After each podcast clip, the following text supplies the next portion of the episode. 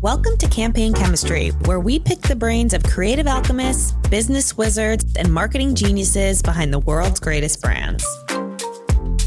Ryan Stern was doing influencer marketing before influencers were a thing. With roots in the food blogging world, Stern began connecting bloggers with brands in the aughts. She launched her agency Collectively in 2013, when Instagram was a new photo sharing app capturing the attention of millennials everywhere. In 2020, Collectively was acquired by the Brand Tech Group. Fast forward 11 years and Collectively is a pure play influencer marketing AOR for brands such as Sephora, HP, and EOS Products. As the space becomes more complex and integral to marketers' communication plans, and as influencers have evolved into creators, the agency helps its clients navigate the still wild west of this increasingly important slice of the market. In this episode, Stern shares Collectively's origin story, dives into how the influencer space has shifted in the past decade, and shares her predictions for 2024. I'm your host, Allison Weisbrot, Editor-in-Chief of Campaign US, and you're listening to Campaign Chemistry. Hi, Ryan. How are you? I'm doing well. How are you doing, Allison? I am good. This is actually my first podcast of the new year, so I am dusting off the cobwebs, and I apologize if that is noticeable to the listener. Well, it's also my first podcast of the new year, so we're in it together. Perfect. Awesome. Well, I'm excited to chat with you today because influencer marketing, creator marketing is something that just continues to grow, and I'm sure will continue to do so in 2024. So tell me a little bit about Collectively. Tell me the origin story and why you decided to start this company. Yeah, that's a great question. We started the agency in 2013 before influencer marketing really was the household name or the marketing channel that it was today. But the origin story goes a little further back, actually. I've been working in influencer marketing and developing programs that were really mostly bringing bloggers together with brands before even we started Collectively the agency. In the kind of ad network side is where it all started, where bloggers and YouTubers joined up with these ad networks, and banner advertising was the primary way they were monetizing. And what my co-founder and I were doing at these companies was designing these special programs where we would get our bloggers or our YouTubers to do custom content as part of like a special add-on to a media buy. And right before we started Collectively, we noticed a few things happening in the space. We saw that advertisers were more interested in the custom content than they were the media. Programmatic was making media way more affordable and efficient, and bloggers and YouTubers were not monetizing in the same way. So their monetization channels were changing. And then a company called Pinterest had emerged, and a little platform called Instagram hit the scene. And all of a sudden, our creators were creating in a lot of different ways and looking for monetizing across all of their different channels.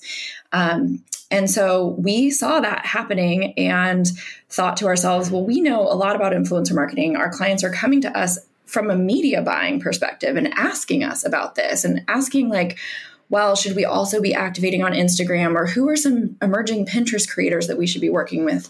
And so we saw an opportunity to bring a service to the market that didn't exist, which was an influencer marketing agency. Mm-hmm. And at the time, that was really novel. And we sort of went for it and said, we're going to try this. We know this really well. Let's see if we can get a few clients. And within a month of launching the agency on LinkedIn and sending to our personal networks, we had 3 major clients, Ford, Bare Minerals, and a handful of PR companies that were coming to us and saying, like, we need help doing this. Our clients are asking for this, and we aren't set up as an agency to service this type of demand.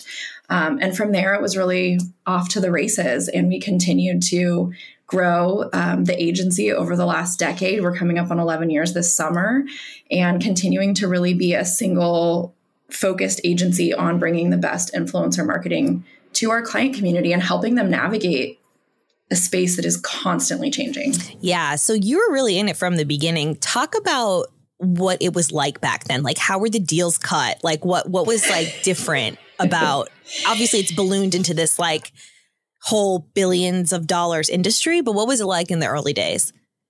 Yeah. In the early days, I mean, in the very early days, it was really fun in the sense that everyone was experimenting, and it was novel that an individual, just a kind of a regular, ordinary person, could have a direct relationship and a partnership with a brand, whether that was product, your favorite product being sent and you're incorporating it into recipes, or you're getting to join, a fashion brand at New York Fashion Week and covering things for them on your fashion channel or your blog. That was really exciting. And I think it really was the early indicator that many of us can have influence. And that was new. That was a shift. Before, influence was really relegated to traditional editorial, to the celebrity and entertainment space. And social media allowed anyone who has a really strong point of view and a healthy appetite for a side hustle to build an audience and actually to create a property and to monetize their creativity in a new way. And so I think that was a really interesting start to what has become influencer marketing as it is today. And I think the deals were all over the place. Mm-hmm. When we think about relationships, I think we always think about a value exchange. And so early on in influencer marketing, a lot of relationships were, again, monetizing through even media, not even pay for post.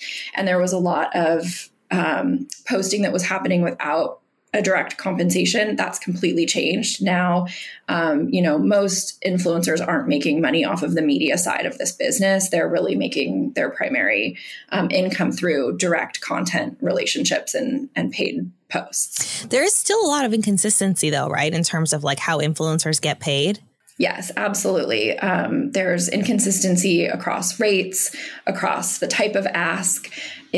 Brands are asking for very different things from different influencers, and depending on the size of your audience, the health of your audience, if brands are also licensing your content, there's a lot of variety. And so one of the things that Collectively really does is helps our clients navigate that complexity and bring a little bit of consistency, whether that's to an individual campaign level or even at the enterprise level, working with larger corporations to help bring consistency across multiple brand influencer marketing strategies that they're setting up and executing against. Yeah, complexity is good for agencies. Yeah, exactly. So as the influencer industry has grown up, talk about how Collectively has grown up and changed during those past 11 or so years. Yeah, that's a great question. I talked to our team at Collectively a lot about this, but in the first couple of years of Collectively, we really supported a lot of PR agencies. And that was really how we gained a reputation, how we defined some of our operations, how we were running tools and technology to support the work that we scale. We always knew and had ambitions to be brand direct and to manage our own clients. But we were starting out. And so I think what's changed the most is over the last 11 years from that time, really understanding and kind of building up the way the company operates, we've scaled tremendously. And we now are 100% working brand direct. We work with several brands within ecosystems and corporations. And we're essentially have gone from working again in more of an agency support capacity to really being an influencer AOR. And I would say that's the biggest transformation that we've seen. And we always had that ambition, but we knew that we had to build that up over time.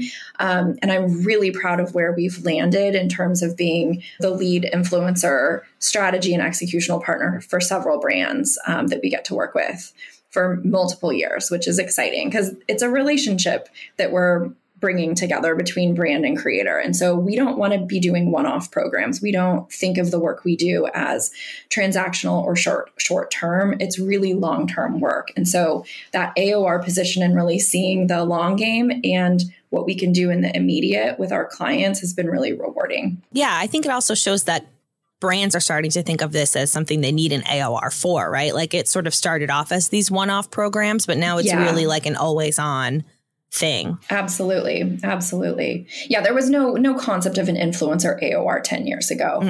So we think of ourselves as really defining that category of agency and really leading the market in that effort. Yeah. And it's interesting. You said like earlier in the podcast, you said you're purely focused on influencer. Like there's obviously a lot of creative agencies and media agencies trying to get into influencer. Everybody kind of wants a piece of it because it is sort of more pervasive now.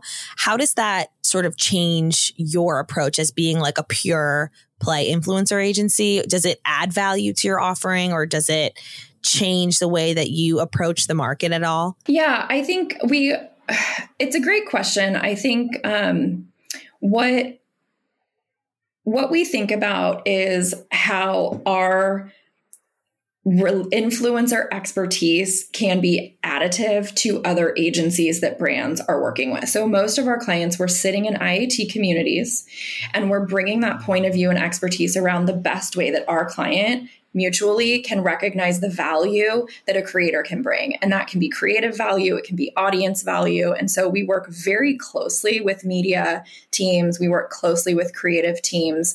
But at the scale that our clients need to be doing influencer marketing today, you need to have infrastructure and know-how to be able to execute at those levels. We're talking hundreds, thousands of creators. And what we've seen is that a more traditional creative or social agency doesn't have that infrastructure, primarily on the relationship management and the creator expertise side. And so we really evangelize that in our client community, and we're seeing that pay off in really smart, effective partnerships between us as a creator AOR and their media AOR, for example. That makes sense. So back in 2020, you were acquired by what was then known as You and Mr. Jones, now the Brand Tech Group. Talk about how that's changed what you're able to do as a company. Yeah. So I think that was a really great partnership moment and moment, I think, for the influencer marketing industry, and that we were one of the first acquisitions as an influencer marketing agency. And I think that helped catapult us into a global stage and of our company, and has helped us grow significantly. We're up almost 200% since the acquisition. And so we knew that we wanted to accelerate our leadership position in North America. And so I think what has also changed is access to a group of really smart, technology-oriented marketing leaders.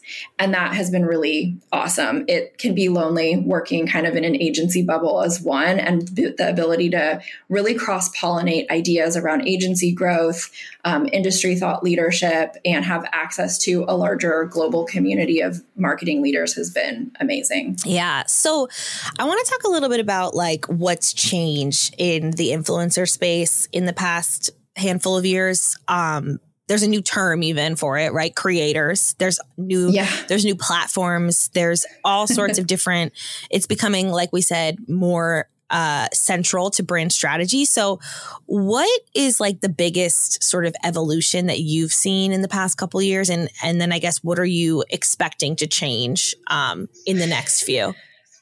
Yeah, I think this is a great question. A few things. I think one thing we see is that the timeline, so to speak, of cool to cringe is getting shorter and shorter. And so I think what's really exciting and new, and everyone's into it, and then all of a sudden it's like, oh, we're not sure. That's compressing a little bit. And we're just seeing, I think, the appetite and the feedback loops of how people feel about content and audience building on these different platforms is really requiring us and creators to level up and constantly be reinventing how they're communicating and bringing content to audiences.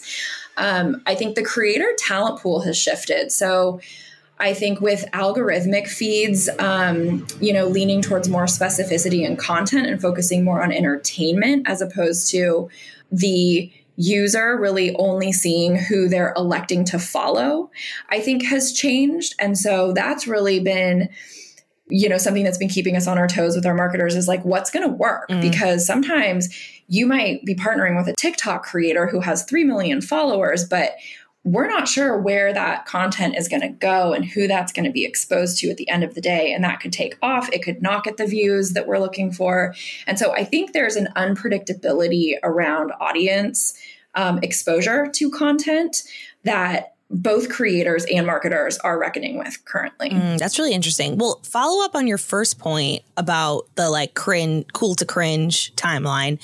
Do you think audiences are just fatigued by influencer marketing? Like the jig is kind of up, right? Like we know influencers are selling products. Like, do you think that there's too much saturation, or and then how do marketers like deal with that? Yeah. So I don't think that there's too much saturation or that audiences are fatiguing. And the reason I say that is because the data shows us that they're not. The level of engagement, the volume of conversation and comments that we're looking at collectively goes in and looks at every single engagement that happens on every single post that we do for an advertiser. And so we continue to see those succeed despite sort of, I think, what might feel a little bit like an oversaturation or, oh, you open your feed and things feel really similar. So we are seeing the success and the actual engagement being rich and being productive.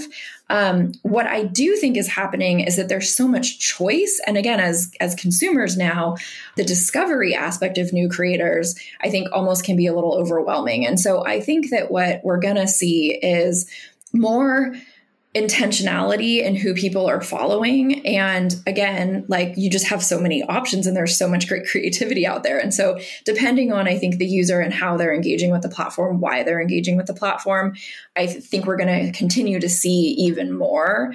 But again, there's more of a challenge to break out, to break through, to be distinct. But those challenges have always been there, right? Like creators are always looking to differentiate themselves and to have a point of view. And so I think the difference is that there's just so many more creators. Yeah. And so we just have more choice. I wouldn't be surprised if more curation tools come into the mix where we have opportunities to sort of refine and engage and be a little bit more as a user, like intentional in what we're seeing. I could see that starting to shift back the other way. Really, that's how it started. It was all user choice. You would follow someone, you would get that content. It's completely shifted. And I feel like usually when those shifts happen, they start to edge back a little bit and we see the pendulum swing the other way. Yeah, that makes sense. I mean, to your point about sort of like cracking the algorithm, is there a science to it, or it really is just like, is it just sort of like something hits and you don't really know why? Like, how much can you engineer that? Yeah, I think it's art and science. When I speak with some creators who are trying to crack the algorithm or really studying it, I hear two things. One, I hear that they're looking not just at their own content, but kind of similar vertical content to see what are people engaging with. They're starting to see which videos tend to have their pattern mapping essentially on like, oh, interesting. All of the videos that are showing kind of more of a before and after results, those seem to be taking off more. So I'm going to play around with that creative tactic. So they really are looking at the different content feedback loops they have visible to them just by following other creators in their vertical. And then they're experimenting, and they're experimenting quickly. And that's one of the things that I think is so unique about the creator community is they spend more time than most figuring out what works. And so even if we don't know exactly how the brief is going to land, I do really believe that they have more inputs and more information signals that they can respond to for success. And that's going to help a brand be more successful in that feed. Well, to that point, like a lot of some of the hesitations that brands have had about working with influencers is that you kind of have to let them take the reins, right? Like they know what works for their audience. They're the ones who are studying the algorithm. They understand how the platform works. Like, are brands getting more comfortable with that? Because brands don't like to give up control. Like that's kind of a standard thing. Yeah. We have continued to see that mindset shift over time. And I think the more we successfully deliver great influencer programming where that right balance of control is met, the more brands get comfortable with that. And so we often see the, instinct to over-direct or to be incredibly prescriptive. And that's one of the things that we do is we bring data, we bring creator conversations sometimes directly with the creator, and we bring those together and we say, okay, here are some baseline requirements that have to be hit, but this creator has an amazing idea. And we think that this could actually be an opportunity or an angle on this post that none of us even thought of and is going to work really well for their audience. And so I think that's part of the art of collaborating with creatives is that we have to balance both the control and the creative. And so that's one of the things that we're working on all the time with our programming, and have seen brands get more comfortable with what we call more of a freedom in a framework and giving creators that control back and really respecting their work and their voice, but really being clear on some of just the baseline mandatories that are required. Yeah. As creators take more creative control, right, of brand campaigns, like how do you see this playing out for the creative agencies? Because they're sort of being disrupted by these people with iPhones, right? Like, how do you see that kind of playing out? Yeah, it's a great question. And I have so much respect for the rigor and the discipline of great creative thinking and great creative ideas. I want to see creative agencies work with the creator community to bring them into the process. Because where I see an opportunity and what we're doing at Collectively with our own creative department is really bringing sort of, again, that experience and the rigor of really strong creative thinking, and then doing that in a way that unlocks ideas with the creator community. Mm-hmm. And we've seen some really great magic happen when we've done that well, where there might be a creative territory that we're identifying that has been identified through a more traditional creative process, but we're bringing that territory to creators knowing it's meant for them to play with. And we don't want all of the, say 20 creators on our campaign to have the same story. Mm-hmm.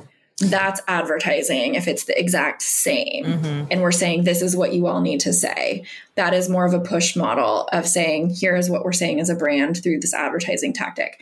What we want our creators to do is bring their own story into that relationship. And so we really think of creative that way. And I see traditional creative agencies struggling to blend the mediums because it requires a deep understanding of how creators work and think. And I just don't see the infrastructure set up to bring those two together to collaborate in the way that those agencies are designed today. Well, I think it requires a lot of unlearning, right? Like they have to sort of unlearn all of these processes and these strict, rigorous things that they've really built their agencies around.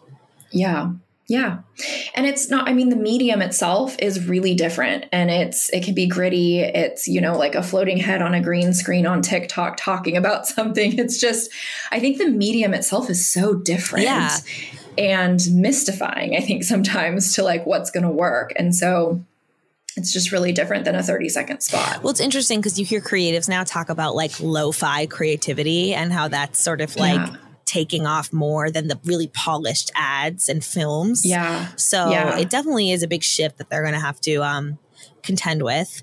In terms of brands, obviously brand safety is a huge area of concern on social media. Brands don't want to, either whether it's aligning with the wrong talent or somehow getting algorithmically associated with the wrong trend. Have those concerns increased in the past year or so, especially with what happened last year with Bud Light and Dylan Mulvaney? Mm-hmm. How are brands approaching the brand safety aspect of influencer marketing? Yeah, I think I see brands approaching it two ways. One, being much more aware that risk exists. I think treating it a little bit more like a news cycle in the sense of, okay, is this a small, tiny conversation on one corner of the internet, or is it going to, snowball into a much bigger, more pervasive conversation and brand reputational risk issue?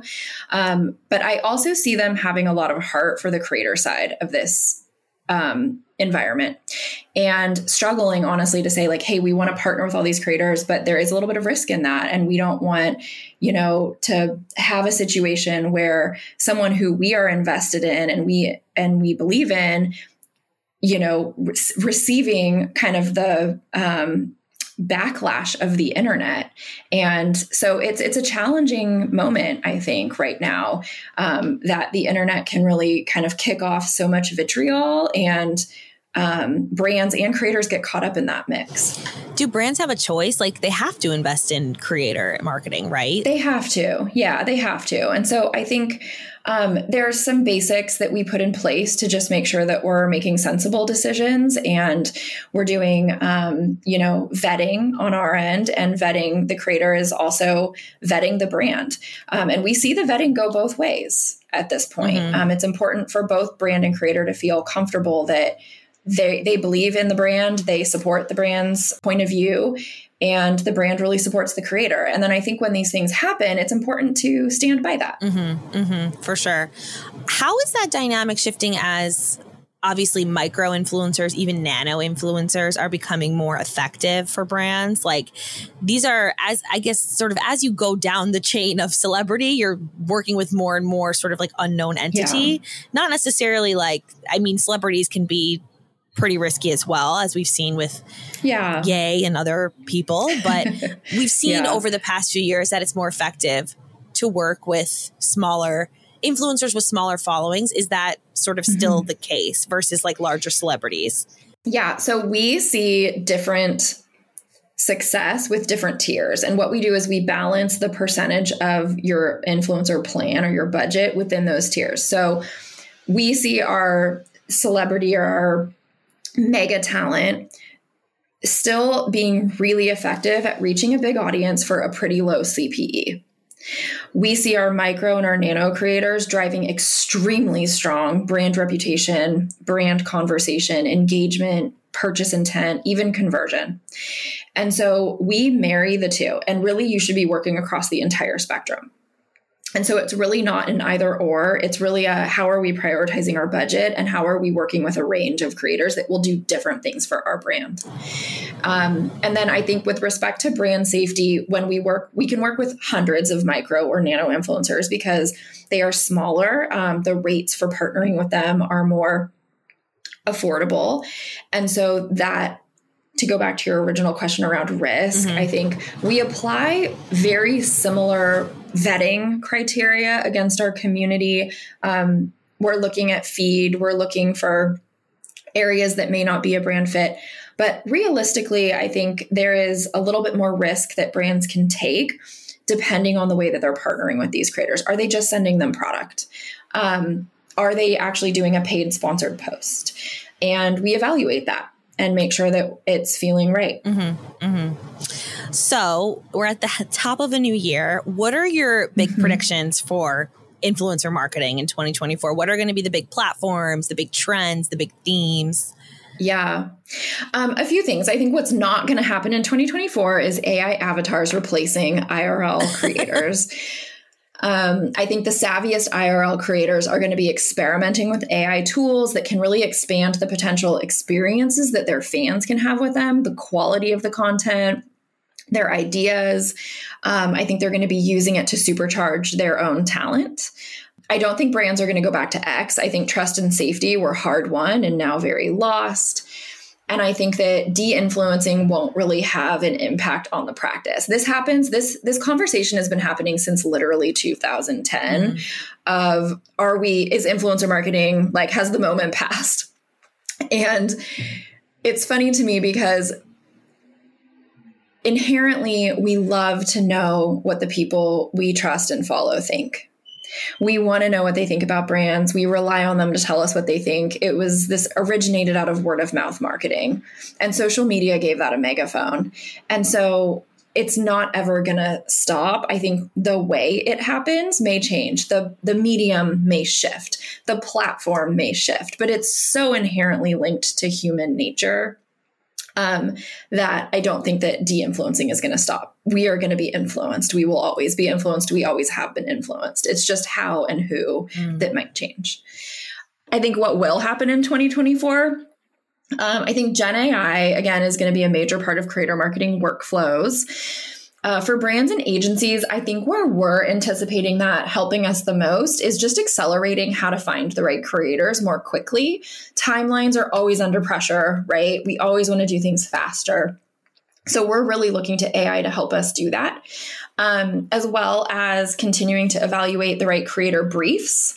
what content is working, and then optimizing our work for paid media. So something that I'm anticipating happening even more, and what's been shifting over the last couple of years, is just how successful brands are getting in taking the sponsored content that's being created and putting that out to a broader audience and out to the broader world. And that's because of two things. One, the discipline is getting more mature, and we're having more synergies and integrated success between like a creator AOR and a media partner. So that coming together, I think, is going to help brands see the return and really connect upper funnel to lower funnel creator marketing impact. And that's what we're really seeing happen in our client community. And it continues to validate, I think, the effectiveness overall of the channel. Yeah. I've heard this word, which makes me cringe. It's called brandformance. And I think that's sort of like what you're talking about, though, like being able to do brand advertising that actually like drives sales, and you can measure that. Do you have any fears about AI colliding with the influencer space? Is there anything you're sort of keeping an eye on warily? You know, I wouldn't say that I have any fears. I recognize that it's a disruptor. And I think that my approach has always been to lean into the momentum of where it can be disruptive and positive. Be wary of where it can be negative, but I think it's here and it's going to completely transform. Exactly how, again, for us, it will be more on the workflow side. And I think it's going to create way more creative opportunities. Like, it's just unlocking a lot of tools for creators to test, experiment, move faster. What platform should advertisers have their eye on in 2024? Oh, I mean, that's a great question. I mean, I know this is going to not be as fun of an answer, but TikTok, I mean, it's just, it continues to just really be a truly unique platform in the way that brands can communicate and engage with audiences. And then I wouldn't forget about Instagram. I think there's a little bit of a tendency there to focus on TikTok, and we still see so much strong, particularly community-oriented messaging, purpose-oriented messaging land in Instagram. And I do anticipate seeing that continue, as well as brands that are really looking to inspire. I think that Instagram continues to be a medium where we still really like looking at very pretty pictures and finding inspiration. And so I don't think that that's going to go away because of TikTok. If anything, I think the two platforms are really playing well against each other to do different things. Awesome. Well, Ryan, thank you so much for joining me, and I hope you have a wonderful start to the year. Yeah, likewise, Allison, this was a lovely conversation. Thank you so much for having me. That's all the time we have for today. Thanks for listening to Campaign Chemistry. Be sure to subscribe wherever you get your podcasts, and head to campaignlive.com for all the latest news on advertising and marketing.